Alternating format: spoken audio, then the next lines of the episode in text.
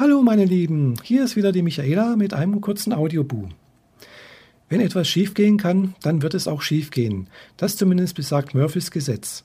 Ein anderes Sprichwort, das mir bei der Atomkatastrophe in Japan einfällt, lautet: Der Mensch denkt und Gott lenkt. Der Mensch denkt, er hätte die Technik im Griff, aber leider geschehen immer wieder unvorhersehbare Ereignisse, die er so nicht eingeplant hatte. Wenn ich den Ausspruch der Bundeskanzlerin höre, nach menschlichen Ermessen sind die deutschen Kernkraftwerke sicher, dann kommt in mir die Frage hoch, was hätte wohl der japanische Ministerpräsident oder ein japanischer verantwortlicher Minister geantwortet, wenn man ihn vor einer Woche über die Sicherheit der japanischen Kernkraftwerke befragt hätte? Wahrscheinlich hätte er auch gesagt, dass die japanischen Kernkraftwerke nach menschlichem Ermessen sicher sind. Wie man aber jetzt sieht, haben die japanischen Atomingenieure auch nicht an alle Eventualitäten gedacht. Die japanischen Atomkraftwerke seien bis zu einer Stärke von 8, noch irgendwas sicher. Aber das Erdbeben von letzten Freitag hatte eine Stärke von über 9. Man hat anscheinend auch nicht die Auswirkung eines Tsunamis auf die Notstromversorgung berücksichtigt. Man hat auch gedacht, das, was die letzten Tage passiert ist, kann gar nicht eintreten. Inzwischen sind aber schon 2 Blocks des Kernkraftwerks Fukushima durch eine Knallgasexplosion in die Luft geflogen und es droht bei mindestens einem Block eine Kernschmelze.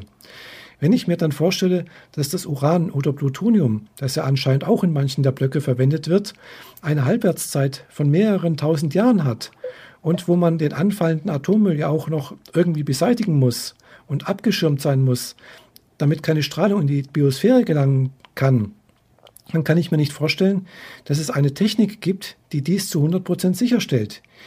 Wir können teilweise keine 5 Tage im Voraus planen, geschweige denn für die nächsten 20.000 Jahre vorhersehen, was alles passieren könnte.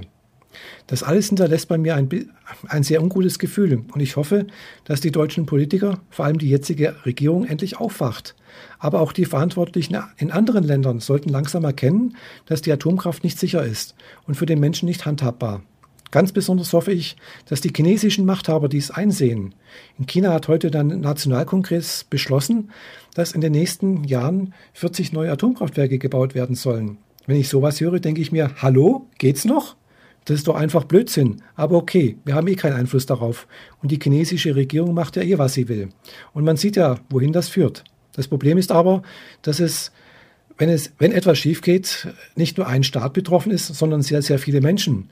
Man hat es damals in Tschernobyl gesehen, als die Atomwolke über Europa gezogen ist und wir damals noch mit einem blauen Auge davon gekommen sind.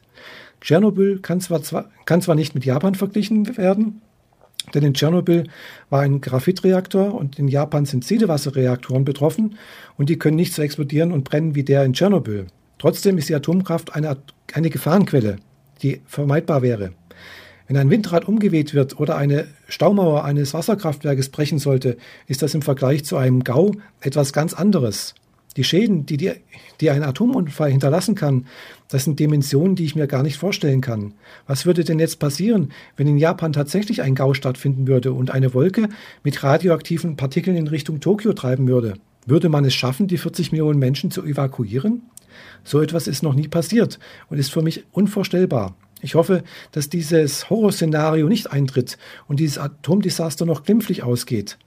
Mehr möchte ich dazu nicht sagen, denn ich merke, ich drehe mich im Kreis und ich finde das einfach alles nur schrecklich und hoffe, dass alles gut ausgeht. Okay, das war's von mir. Ich wünsche euch allen noch einen schönen Abend, einen schönen guten Morgen, egal wann ihr das hört. Das war's wieder von der Michaela. Bis bald. Tschüss.